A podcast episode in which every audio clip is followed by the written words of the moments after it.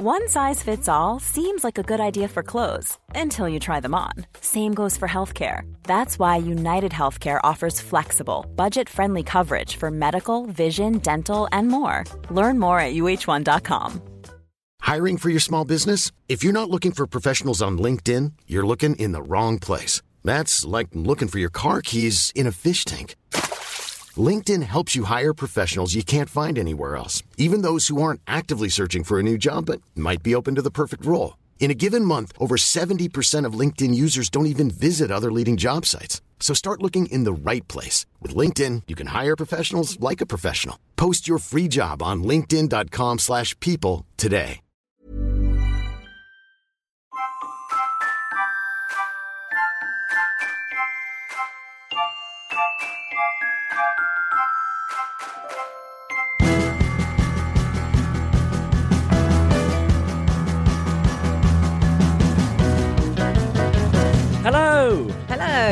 Sorry we're late.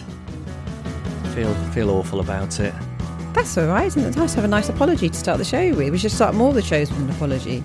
All I ever do in life is apologise anyway. Why not start the podcast with an apology? But I know we're usually out on a Wednesday, and um, podcasts are people's routines. I'll be honest. I think maybe the only people pe- reason people listen to this is out of habit, and we're, we're messing with the habit.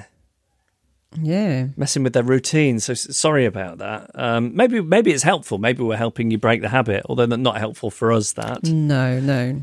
yeah, we appreciate your habit. I just worry about how healthy it is, really, for you. um, oh yeah, so we're late because I've had the lurgy. Um, not the dreaded lurgy. I've just had a lurgy. And I know it's not the dreaded lurgy because coincidentally, I, I had a test. I went for my first ever lateral flow test. Oh, yes. Mm. Um, it is weird that we just say lateral flow. That we all go, oh yeah, a lateral flow test. Like any of us have an idea what that means. The words Oh, yeah. lateral and flow don't seem no. to have any place with tests, No. do they? Which which one did you go for? Oh, the lateral. Oh yeah, yeah, the lateral flow. I went for the lateral flow because I was um, I was working. I was doing a day job a couple of days this week, which meant I was going into a building, and I thought I should probably go and get checked out, which I did. My lurgy, by the way, didn't have any of the coronavirus symptoms. Because I know you're supposed to go for the other test. Yeah, yeah. I don't yeah. even know what the other test is called. Just the, the COVID test. Yeah, the regular one. Yeah. Yeah, yeah. Um, which jab do you want, by the way? You think you're an AstraZeneca kind of person? I don't know. My Pfizer. parents have had uh, one of each, so I'll see how it goes with them and make Mixing my decision. up. Yeah. That sounded quite heartless. I didn't mean it like that. No, no, no. It's it's it's weird though. Like you know that you would have an opinion on it. that that any of us have got an opinion. No, nobody understands anything, and we're all walking around, you know, using these words like we do. yeah, yeah. Yeah. Um, so salient points. Focus, Geoff. I've been feeling a little unwell. Not yes. in a way that is consistent with any of the coronavirus symptoms. So, uh, uh, and I had to go and do a job in a building with people in it. So, uh, coincidentally, I went for a lateral flow test and I got a text message saying that I'm fine. The process of going for a lateral flow test was an interesting one. Firstly, it was very easy to get an appointment. And in fact, when I got there, uh, there was nobody else there, and all the people in the test centre were listening to young people's music really loud Oh, wow.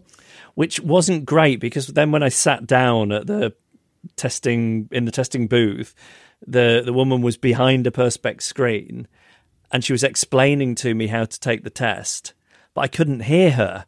So after a, a couple of times of not being able to tell what she was saying because of the pumping music, I I then got to that embarrassed thing where it's too many times to ask somebody to repeat themselves without some kind of an explanation. So then I said, "I'm sorry, it's just that I'm a bit hard of hearing. I'm not hard of hearing." Why I use that all the time. Why did I say I was hard? Why why do we do that? It's because it makes it your fault, not their fault. You're taking all responsibility away Yeah, from them. yeah. It's weird to think there is a kind of person who would say, "I'm sorry, this music is just too loud. I can't tell what you're saying." I don't think I want to be that kind of person either. of course not, No.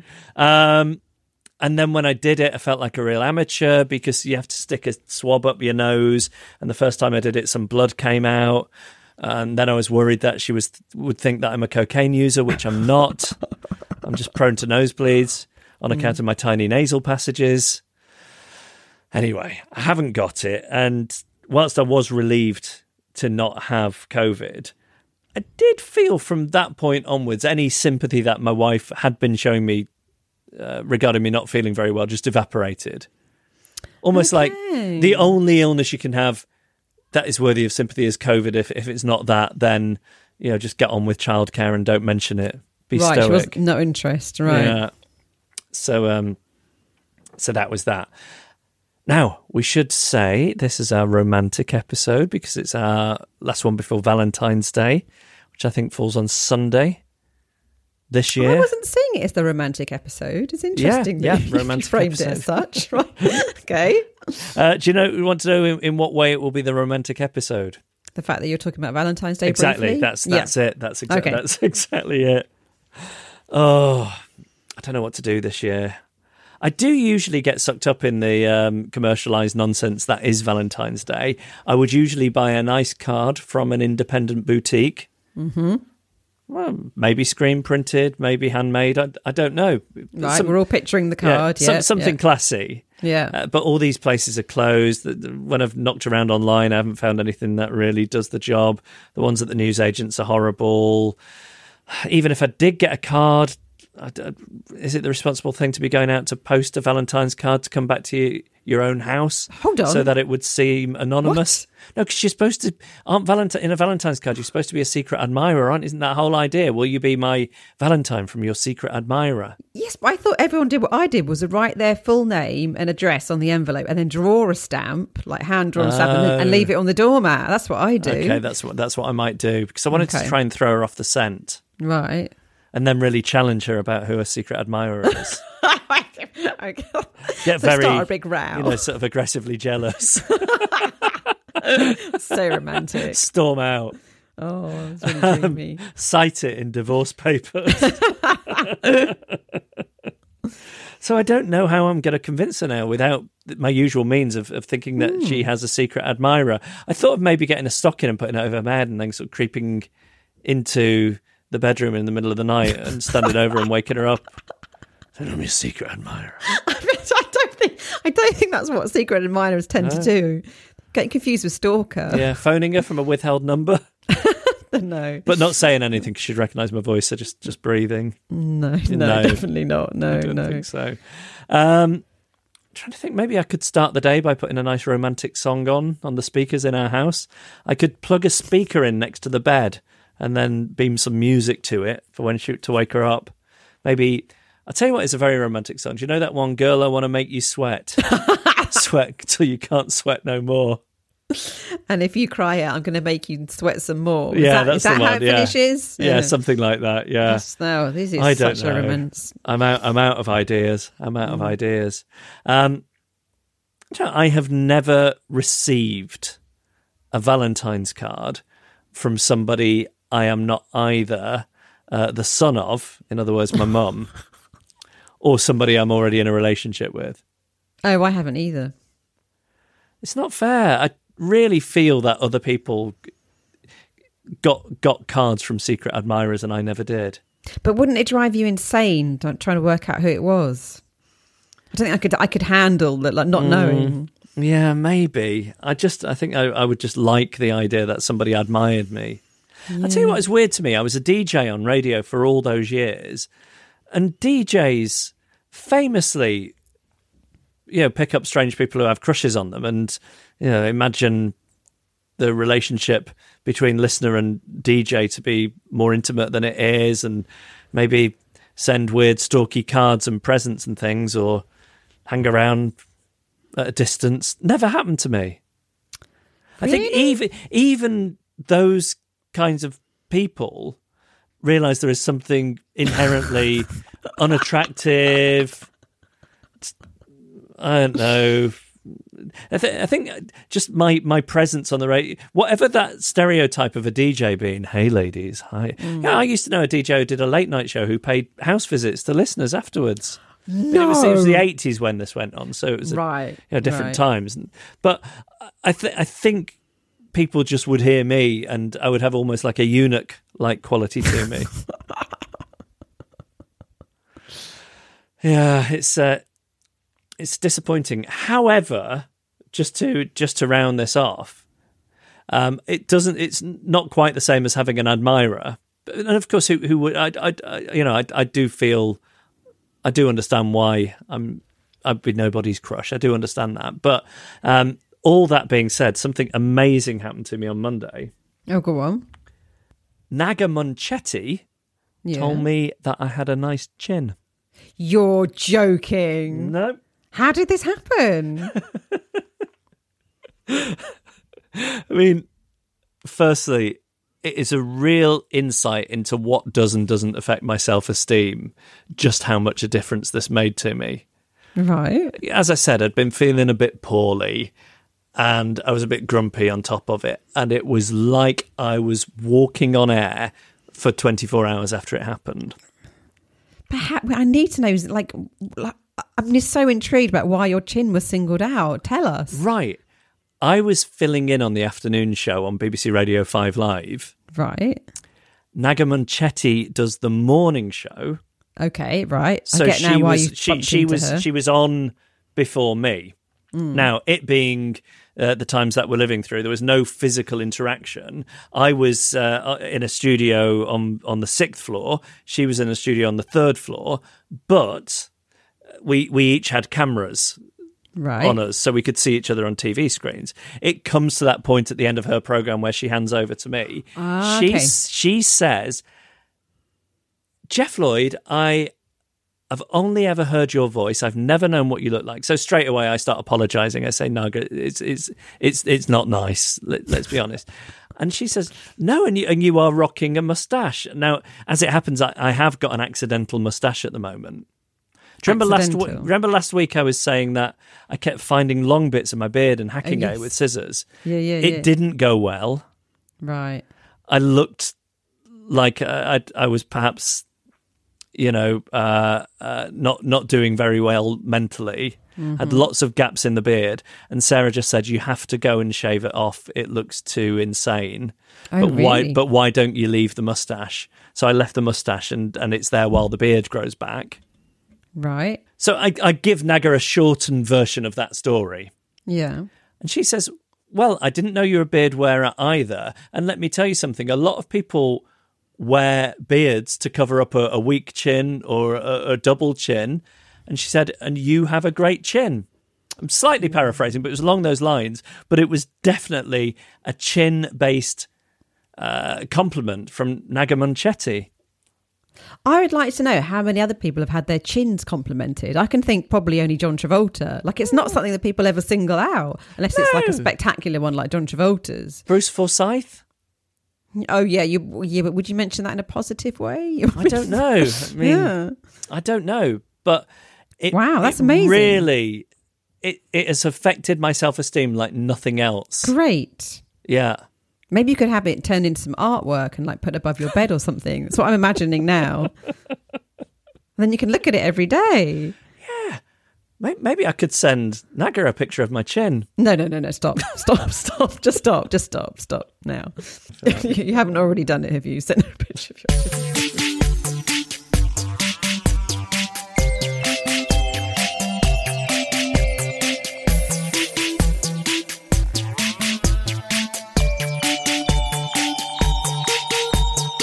Annabel, Yes. let's hear from our drifters, shall we? Yes, let's. First one is from X, the ex shanty singer.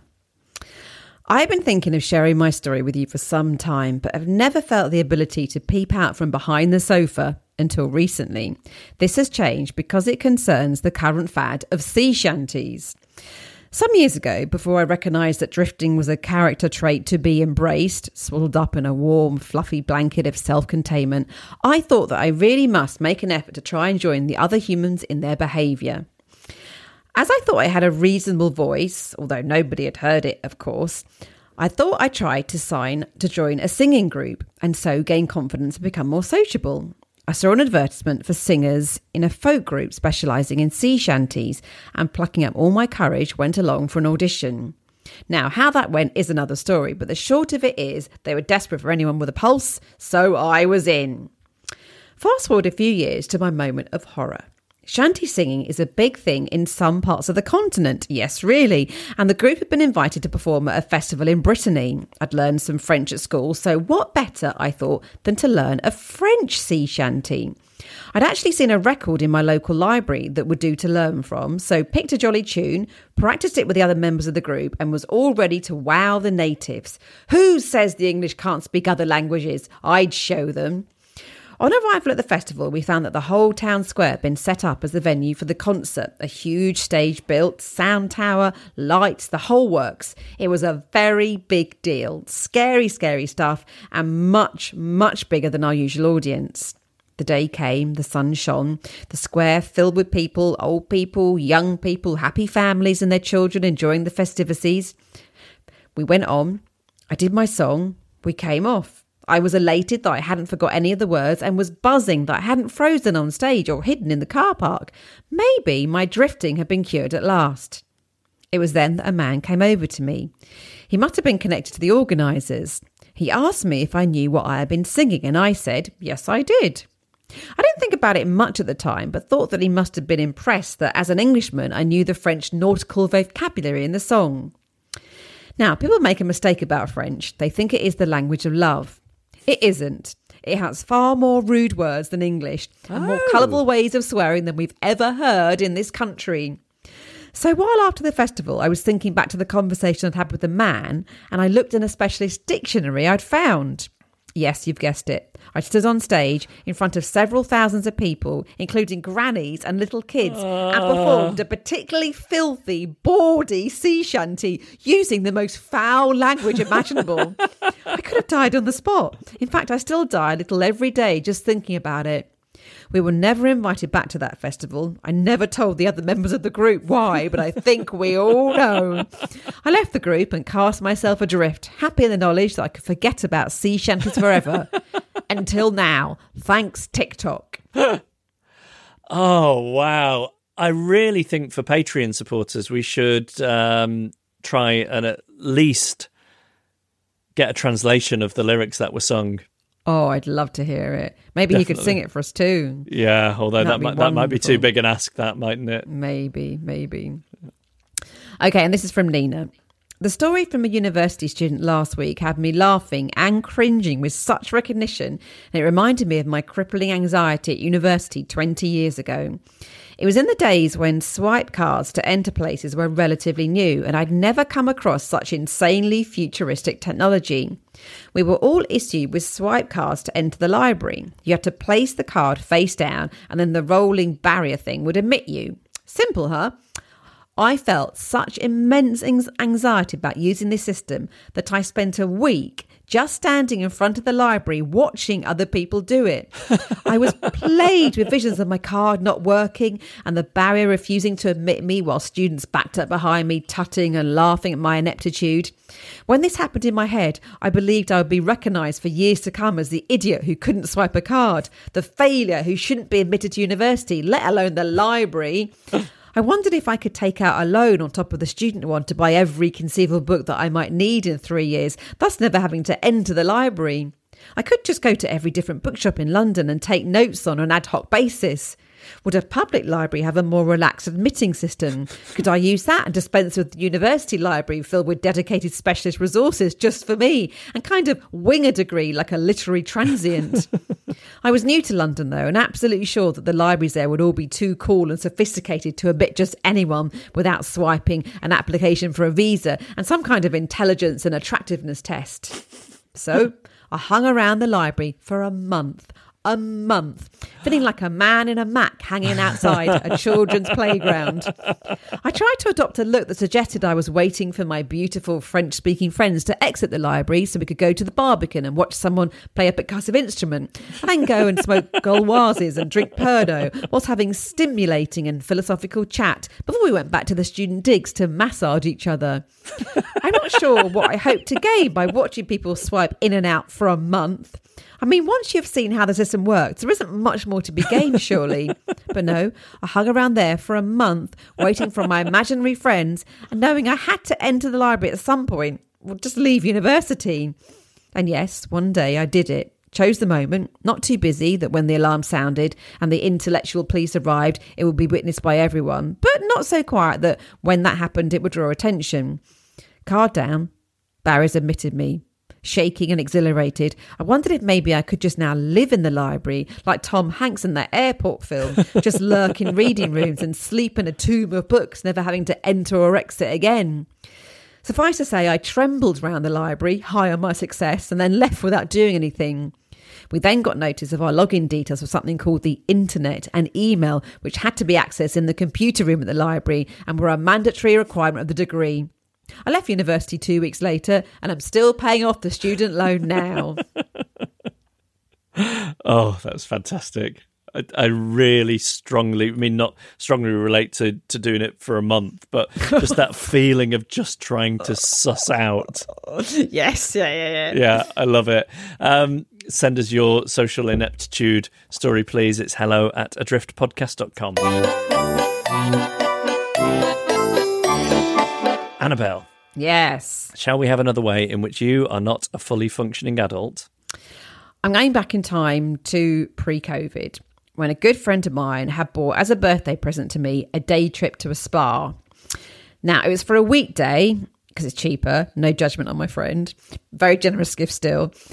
And I've got an eight month old baby. So my mum has come up for the day to take care of him because Tom's at work. She's very happy to do this. She's a very doting granny. Slightly less happy that she's got to also look after the dog. She does call him her grand dog, but she's not a dog person. I can tell she can't really understand why dogs are allowed in the house when we keep things like goats and chickens outside. Like she she can't see the difference. Tiny bit background about my friend. I've known her for about 15 years. She was the girlfriend of a male friend of mine, but they broke up about seven years ago. I'm still good friends with both. My friend comes around the night before to stay over. Then she's going to drive us to the spa the next morning. When my mum arrives, I just quickly take the dog out for a walk so my mum doesn't have to worry about him. And my friend stays at home and she's got she's got a bit of work to do. And she's met my mum quite a few times before, so it's not awkward for either of them. When I get back though, there is an awkwardness, and my friend's eyes are very wide and communicating mild trauma. But I have to wait until I get in the car until I hear the story. So there's been some polite chit chat between the two of them, starting off just talking about my son. I'm guessing just about how amazing he is and what else is there to say. And then my mum says to my friend, And how old is Lenny now? Now, there's a big problem with, my mum saying this. Firstly, my friend doesn't have a son called Lenny.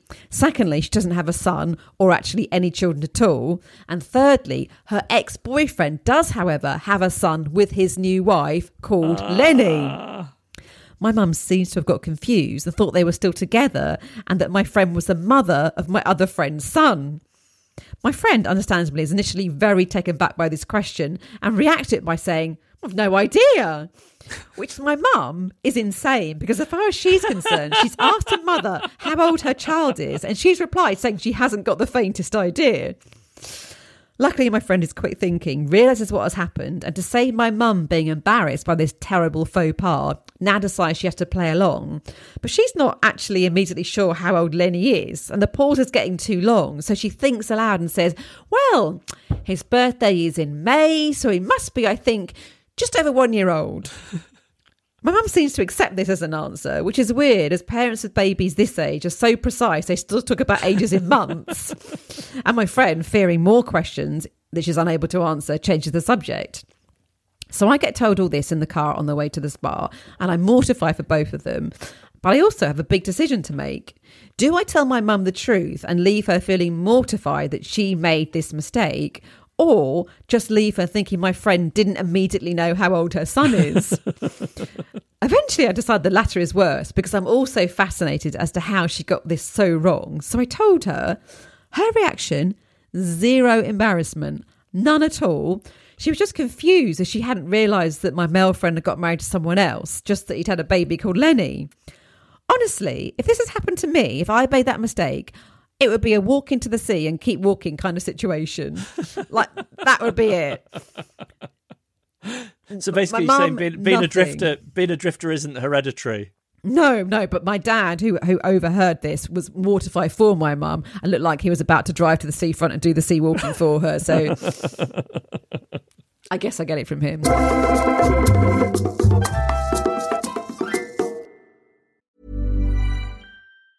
Hey, it's Ryan Reynolds, and I'm here with Keith, co star of my upcoming film, If, only in theaters, May 17th. Do you want to tell people the big news?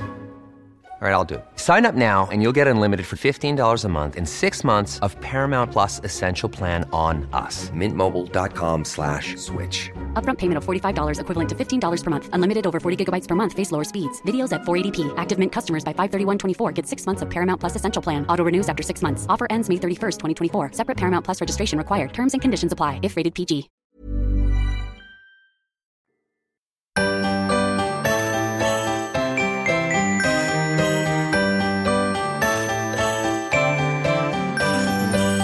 We have reached an exciting point in the podcast because it is time not only to talk some more about the hierarchy of mugs.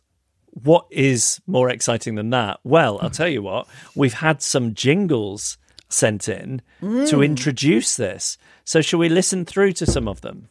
Let's do it now. Yeah. Okay, this first one comes from Lizzie Mannion. What mug is this? What mug is that? What mug you gonna find at Mug I really like that.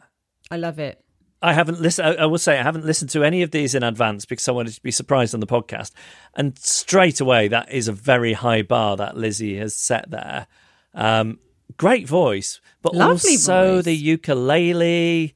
I mean, what is a happier sound than a ukulele? Maybe a steel drum, but um, I mean, I'm not saying Lizzie really you should have overdubbed a steel drum. It's fine. it's great with just the ukulele, uh, but that that's that's fantastic. No explanation in the email. It's just there as an attachment. But Mm-hmm. I think a very strong opening gambit. Excellent. Yes. The next one comes from Steve cycling in the northeast, who it's he hasn't made the jingle, but he has a suggestion.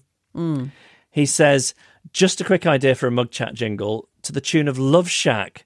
Mug chat, this is mug chat, mug chat, this is mug chat.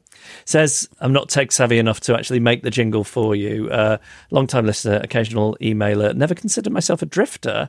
And in fact, listening to a drifters made me see drifters in a different light and stopped me referring to them inwardly as nutters.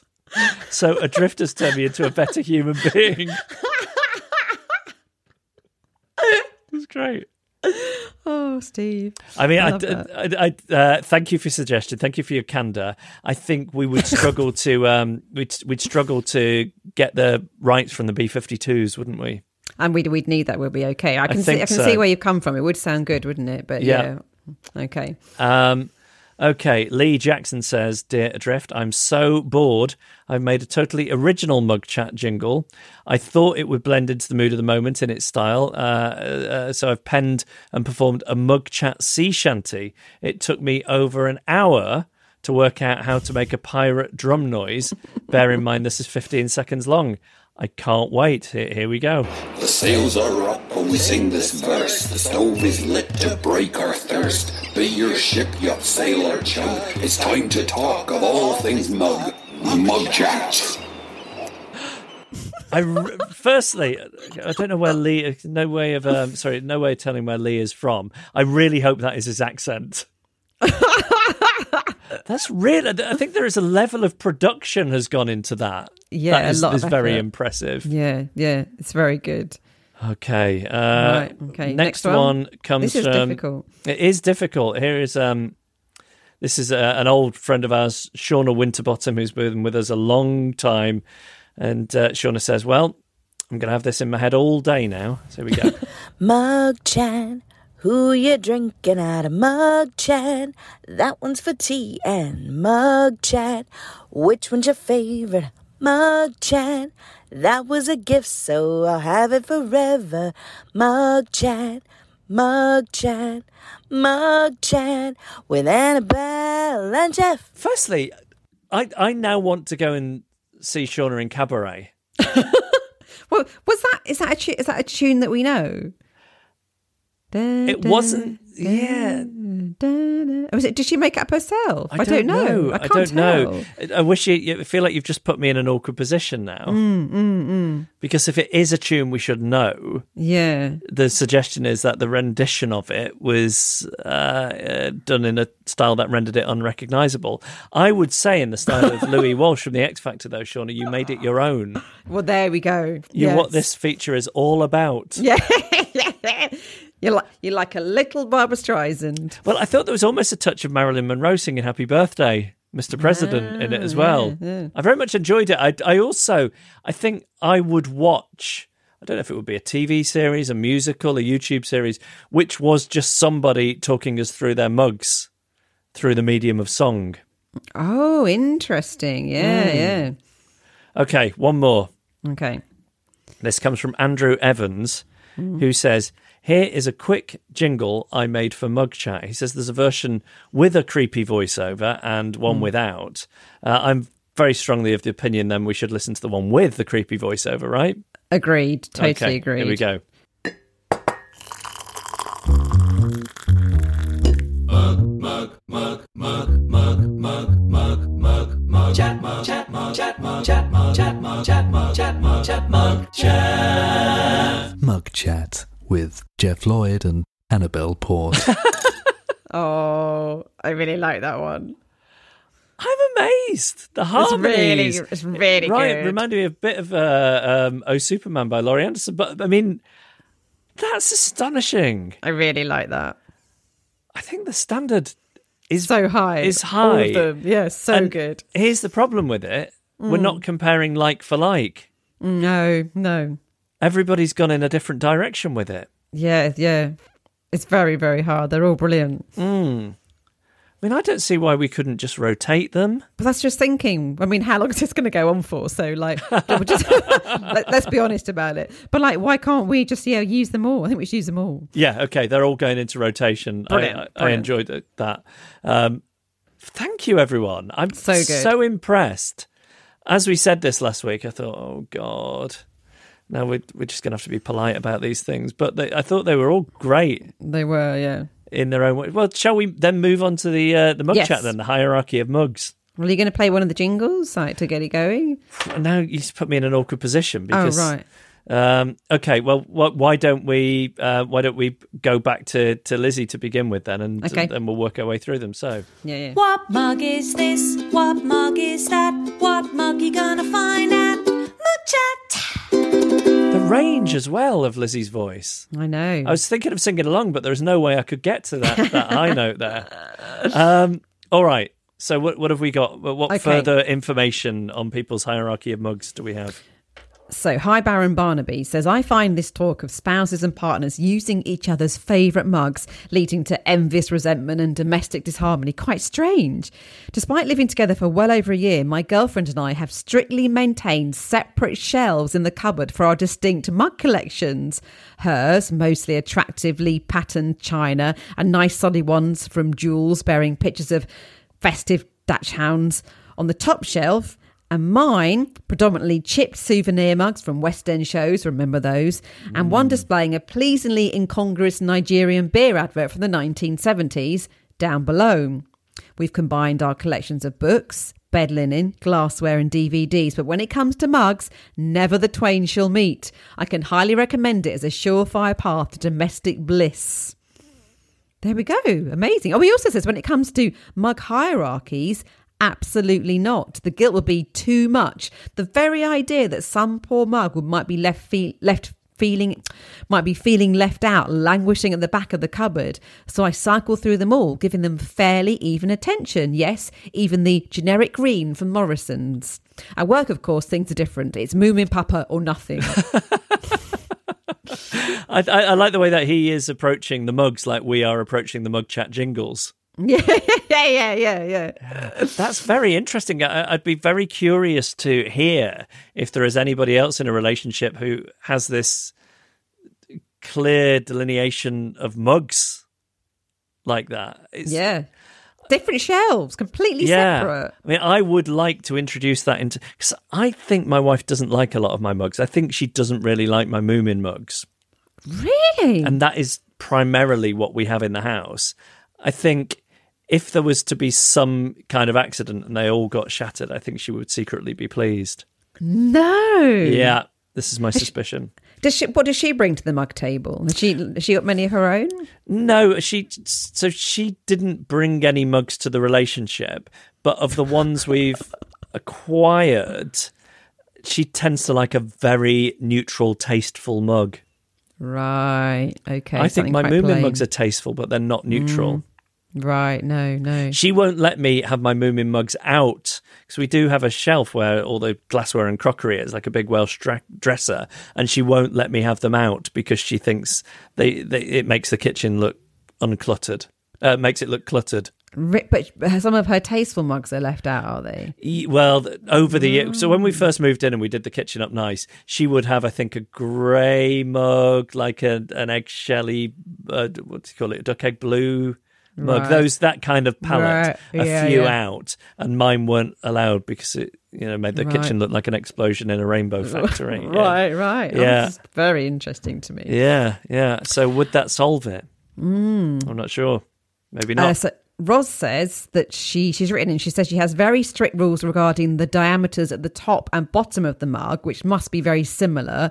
Her worst nightmare is the latte glass, very wide at the top, plus made of glass, plus that tiny handle right at the bottom that you Mm, can barely get a mm, finger mm, into. Mm, she also says that she cannot use mugs whose insides are not white. Or at the very least, a pale pallor they cannot be drunk from, and a mug with a black inside is completely unacceptable. Thickness is also important. She says too thin or too chunky and everything will be ruined. And she goes on to say, Last year I just started a new job and was meeting up with my boss for the first time, first time since the interview. We were in the office kitchen and she offered me coffee. I said, Yes, thanks. Then watched in horror as she withdrew from the cupboard what can only be described as a horror show of a mug. As I barely knew her, I should have just kept my mouth shut and quietly sweated as she made the coffee. But I couldn't stop myself and I said, Oh, sorry, I don't think I can drink out of that one. then rummaged around in the cupboard for a more suitable option before handing it to her. Luckily, lockdown happened shortly after, and I haven't had to see her in person since. Wow, it being so bad that you've had to like say no to that that that really is something. yeah. And then a few things about how the look of the mug might affect the taste. Supreme Countess Sarah says my dad will not drink out of a blue mug as he says it makes the tea go go cold quicker. I have no idea if there's any scientific basis to this and I've never met anyone else who does this. Is this a thing? I do understand not wanting to drink out of a dark coloured mug, even though I will I will do it. I do understand that there's something uh, slightly different about it. Lorne Williams says, My favourite mug is my I Smell Snow mug. This is the second incarnation of the mug as the first cracked. I bought it when I went to the Gilmore Girls Fan Fest a few years ago. It's a lovely mug for tea, and I actually feel bereft if I have to use a lesser mug. The worst mug is a beautiful big Cath Kidston one brought whilst on holiday, whilst on honeymoon in Bath. Nothing tastes good in it. If my husband brings me tea in it, I will go and tip it into a different mug.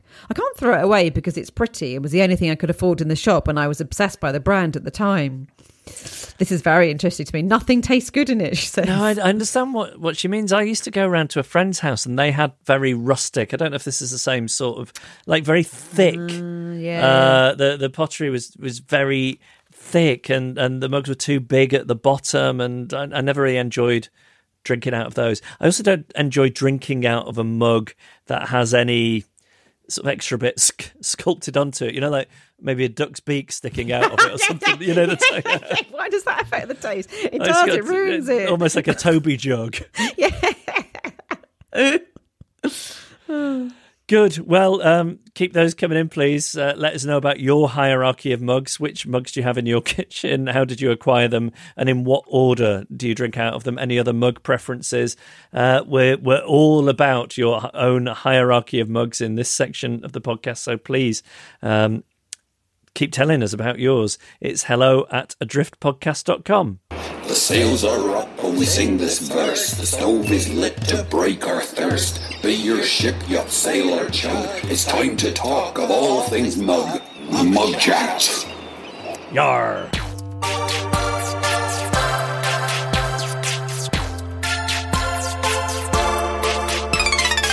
Quandary Corner at the GLAP Clinic here in Problematic. Annabel? Okay, Rachel writes I work as a consultant, and there's a guy at one of my clients who, so there's a guy as one of my clients who regularly uses the phrase et al when he means etc. Or in fact, ah. where a full stop would do. It's been going on for months and happens in virtually every email he sends. For example, one he sent this morning included the line, I'm unable to attend the meeting today, but Bob has kindly agreed to take actions et al. And one last week said, Jim and I had a catch up today and I'm happy to help progress, et al. As he's a client, I can't correct him. And obviously, being a drifter, I wouldn't anyway. However, it's becoming urgent now as we're working on a project where a third company is involved and he's doing it on emails to them too. So now I'm worried that they'll think that I also don't know how to use the phrase properly because I haven't previously corrected him. how can I make it clear that I do, in fact, know how to use the phrase properly without actually having to take any direct action? Is there some sort of passive aggressive aside I could make? Hmm. That is uh, that's an interesting question. Are you familiar with Adam Curtis? I'm aware of him. Yes, He not is a f- familiar. aware. In case uh, in case people don't know who I mean, he's a filmmaker. He's just got some new films out on the BBC iPlayer called "Can't Get You Out of My Head," and he makes these very quite mm, I don't know if intense is the right word. They certainly make your brain very fizzy. They set the neurons in your brain fizzing, and they are usually ideas, pol- uh, films about ideas uh, from seemingly unconnected things that he pulls together to sort of advance an argument about like where we are in society or civilization, you know, different aspects of it uh, in every given time. I've not done a very good job of explaining that, I don't think, but um, th- th- they're they're films about big ideas, and they are cut to really great music and um, incredible footage, and it sort of creates a mood while he, as the voiceover, tells you about these very sort of interesting ideas underpinning society. And there we go. I think I think I've done an okay job. Mm-hmm. Just as an aside, um, I interviewed him last week. Th- th- This does this is going to come back to the quandary. Okay, okay, good. I know it sounds like it won't, but uh, just bear with me. I interviewed him last week, so I had to watch previews of four of these films, and I thought they were just incredible, and I love them as I tend to his work. Sarah, who had never seen any of his films before, watched the first one with me. I turned to her at the end of it, and I was like so ready to talk about what I'd just seen, and she had such a face on her, and she she just thought it was terrible. she Oh, said it okay. reminded her of you know if you ever go to a modern art gallery like the Tate Modern or something like that, and then there is the occasional room where they're showing a film.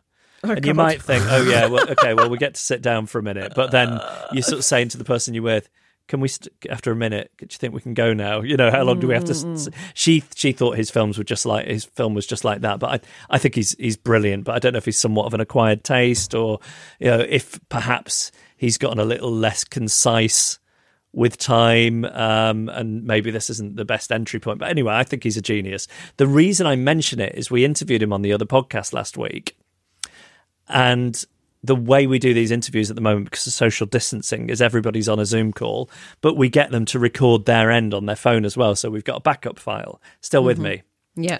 so at the end of the interview, our producer asks him to email us his backup file so we can use that. Mm-hmm. So he does this, but he does it through an anonymous web service where his name isn't on it at all. It just says, someone has sent you a file. Oh, interesting. So, my suggestion is you use something like one of these anonymous web services. I could probably even find out what it's called for you, where it could just say somebody has sent you a file, and that file could be the dictionary definition of how to use et Oh. al. And then, and, where you might use etc. like in the more appropriate terms. So it could just be Yeah, yeah, completely yeah. anonymous. The difference between et al. Yeah, Oh, but doesn't it break your heart to think of him reading that? I feel a bit heartbroken of him like. Well, it's the, it's the old thing, isn't it? Would you rather somebody tell you your flies are undone or walk around with your flies undone? Uh, it's how you're told, isn't it? Exactly. And I think this might be a kind, maybe you could put from a friend, a well wisher. Is there a way of doing it that suggests that you haven't noticed, but he'll pick up on? Because what you want him to do is to think that nobody's really noticed, but you now know how to do it correctly. So, for example, maybe Rachel could write an email where she uses the et al or etc in the correct way and hope he picks up on it. Mm, I, I think that too I- I think- well, I just don't think he would. I don't think he's. I think. What about get on a Zoom call with him and somebody else? You use et al incorrectly on that Zoom call, and Mm. then sort of pre-plan for the other person to scream at you that you're a moron and you're misusing it, and don't you know the difference between et al and etc. Oh, that's quite a good idea. That's a good think- idea. I think. I, I really think this file mail was a good idea. That's what it's called, file mail. Fine there. Okay. Otherwise, okay. it just sounds like I told a really long-winded no, no, no, anecdote about Adam Curtis for no reason at all. But I'm interested and that this exists. It's so weird. It just said the subject: "Someone has sent you a file." I'm going to send all my emails through it now to creep everyone out. Yeah. Um, Interesting. it does seem a little counterproductive when we know it's from him, though. Right. Yeah. Hey, maybe I could use this to solve my Valentine's Day quandary. yes. There you go. Yeah. Okay, okay. Perfect. Perfect. Okay. And is there? Is there? Go on. Sorry. I saying we haven't quite solved Rachel's problem, though. She's, we've given her plenty of options, but Yeah, we've solved yeah, your yeah. Valentine's Day problem. Yeah. So, Okay. And what So else? let's move on to it's another Rachel, Rachel Etherington. I moved back to Australia, having lived in the UK and the US for a while. I'm British by birth, irrelevant in some ways, but maybe helpful in knowing that I can cringe with the rest, with the best of them. With all the moving about, I do have to have a regular clear out, which I did a couple of years ago. Now, I just received the following message on LinkedIn.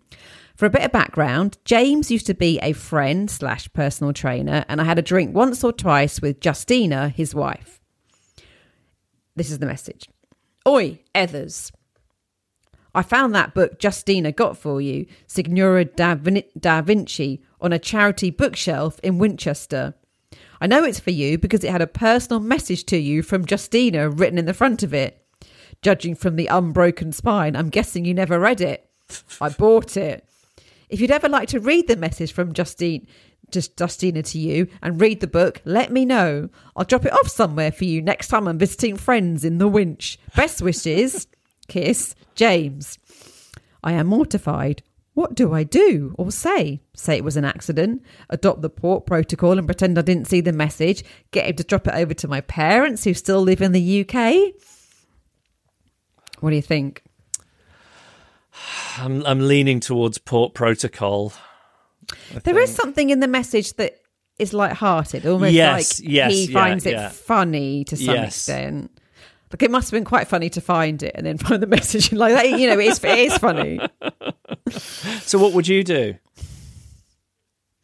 I think take it as he's being funny and send something back on in on the same wavelength as that. I don't know what you have to think for yourself. I mean, it is it is a bit mortifying. I have this has sort of happened to me, but the other way round. In that I was the James, and that I bought my boyfriend's mum a book for Christmas, um, and then she then gifted it on to her daughter. And I- know it's the same book and it had been unread.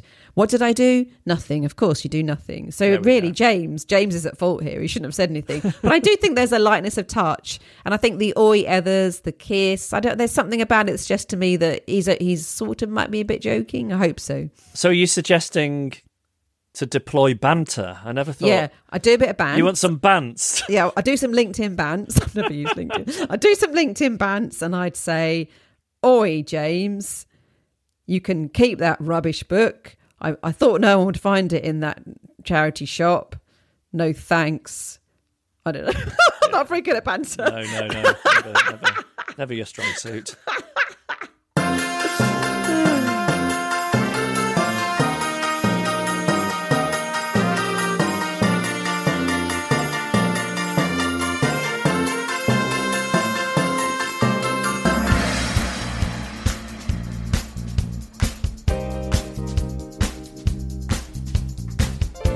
And that was this week's podcast. Thank you for listening. If you have a social dilemma, if you know what the eti- need to know what the etiquette is uh, for a situation you have found yourself in, maybe with some regularity, then uh, email us hello at adriftpodcast.com. You can um, also use that same email address for more on the hierarchy of mugs for our mug chat feature and please your stories of social ineptitude. Thanks to Man in the Echo for the backing music, to Emily Harrison for the incidental music, Carla Gowlett for the photos, Kim Rainey for the artwork.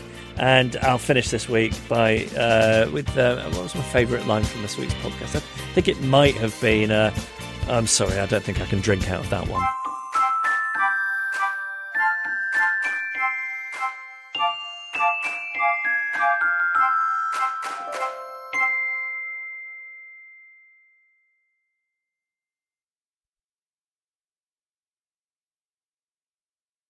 Podication time. This comes from Melbourne. Uh, not not all of them. Just uh, Dominica in Melbourne. Are you watching Married at First Sight Australia, Annabel? No, I'm very annoyed because Tom won't watch it. So I'm waiting for a night when he goes out, which will be, I don't know, 2023, and then I'll catch up. Um, but yeah, Sarah's become obsessed with it. It's very good. Um, I'd say she's about halfway through it at this point. I watched the first few, and then because I've been working, I've had to drift in and out. Hmm. It's very well cast. Some of those people should not have passed the psychological profiling to be allowed onto television, which of course makes it good viewing, even though we'll all judge ourselves very harshly when the day of reckoning comes. Um, there's one of them called Ines, who is one of the most, the strangest and uh, most watchable people I've ever seen on on TV. Okay. Oh, I'm Um, desperate to see it. But maybe Dominica is, is too highbrow, really, to have um, to have watched that. I also think we're watching it now in the UK in 2021. I think this series was on in Australia in 2019. Oh, okay. Long time ago. But I think you'll love it. I think you'll really love I it. I will. I But know the- I will. There's loads of it. Do you know that? How many series? Well, I don't know about how many series, but we started watching it the other day, and I think we thought there'd be maybe 10 episodes of this series that everyone's talking about. I think there's more like 35, Oh, wow. and they're all an hour long. Well, I know I'm going to like it because I've seen every single episode of the British one and the American one. So it's very much my kind of thing. My my impression of it, so I haven't seen any of the American one, but the British one had something quite sweet about it, I always felt. Mm, yes. Um, whereas this feels more Love Islandy in terms of how it's produced and the drama, and they all kind of they're all mixed together as well. The different and on the British one, I feel like it just showed you individual couples' stories and then that resolved. Whereas Yeah. this one, they're sending them all on nights out and they're all living in a block of flats. Oh, okay. Very Yeah, different. yeah, yeah, Oh, yeah. Okay, okay. Anyway, Oh, podication, I should mention as well. uh, This, this is how much our backlog is. This was sent a year ago for some context of what she's saying. Um, so, yeah, the, the ones that aren't asked for a particular date, there is a backlog of a year at the moment. but if you ask for a particular date, it gets Yes. fast tracked. Straight away. Yeah. Okay. So, sorry just- if you're still waiting, and this is taking ages, isn't it? I just can't, I think, why are we still doing it? Why, why are we even doing this? There is no way Dominica is still listening, is there? Well, no, but this is this is good because I'll email her and then she'll like listen, come back in for one Oh, podcast. Okay, okay, yeah, just for, yeah, yeah, yeah. And then she's like, why did I ever listen to that? yeah, yeah. Okay. Uh, Dominica says, hello. Hello. I, hello. I would like to dedicate a podcast to my wonderful friend, Danielle. Danny introduced me to this podcast perhaps a year ago, and I'm slowly making my way through the back catalogue, um, as well as recently becoming a Patreon. Oh, that's nice. Um, she says, I've recently uh, just returned from a weekend away, staying with Danny in Sydney, where they have just received the most annual rainfall in over 20 years. Wonderful news for the bushfires, but that obviously means lots of flooding. At one point, there was so much rain that it started to seep in under Danny's front door and then up through her floorboards. Wow, gosh. So weird, isn't it? Like that. Th- those bushfires of just over a year ago were one of the most dramatic things we'd seen, and everybody was talking about you know the climate emergency, and then COVID came along, and it all feels like such a long time ago. But it was It's. I feel like we're getting an, well, we are getting an email from the past, but it just feels like such a world away. Doesn't Yeah, it? Yeah, yeah, yeah. Um, in true drifter fashion, I felt somehow responsible for the acts of Mother Nature, and so it only felt fair that I ended up stranded and sleeping on the floor of the airport when, after many delays, all outgoing flights were cancelled. Danielle is such an amazing friend. I'll miss her terribly when the day comes that she moves to England permanently. Although, what a perfect excuse it will be to fly over for any and all special events. Thanks so much, Dominica. In uh, in Melbourne. Well, it's great to it's great to hear from you. If you are still with us, thank you for sticking with us. If you mm. have just dipped in for this podication, sorry we ended up disappointing you and you stopped listening, but you know, I understand that it's an inevitability, really, at mm. some point in all our lives. Yeah. You just go off things, don't you? You do. You can never think. You never think why why did I ever like that in the first place? But yeah, maybe I'm doing us down here, Annabel. Maybe both Danny and Dominica are still in with us and have been throughout this weird year. Who knows? Yeah. Maybe we've been some kind of comfort, like a, a comfort blanket. Like uh, I was saying before, just a habit that is deeply embedded. Um, well, there we go. Latest edition of the podcast, podicated from Danny to Dominica. If you would like a podication, then email us. Um, but you really might want to put a date on it if you don't want to wait a year. Um, it's hello at adriftpodcast.com. Hey, it's Danny Pellegrino from Everything Iconic. Ready to upgrade your style game without blowing your budget? Check out Quince. They've got all the good stuff shirts and polos, activewear, and fine leather goods, all at 50 to 80% less than other high end brands. And the best part? They're all about safe, ethical, and responsible manufacturing. Get that luxury vibe without the luxury price tag. Hit up quince.com slash upgrade for free shipping and 365 day returns on your next order. That's quince.com slash upgrade. Hi, I'm Daniel, founder of Pretty Litter. Did you know cats tend to hide symptoms of sickness and pain? I learned this the hard way after losing my cat, Gingy. So I created Pretty Litter, a health monitoring litter that helps detect early signs of illness by changing colors, saving you money and potentially your cat's life. Pretty Litter is veterinarian developed, and it's the easiest way to keep tabs on your fur baby's health right at home. Go to prettylitter.com and use code ACAST for 20% off your first order and a free cat toy. Terms and conditions apply. See site for details. Hey, it's Paige DeSorbo from Giggly Squad. High quality fashion without the price tag. Say hello to Quince. I'm snagging high-end essentials like cozy cashmere sweaters, sleek leather jackets, fine jewelry, and so much more. With Quince being 50 to 80% less than similar brands. And they partner with factories that prioritize safe, ethical, and responsible manufacturing. I love that. Luxury quality within reach. Go to quince.com slash style to get free shipping and 365 day returns on your next order. Quince.com slash style.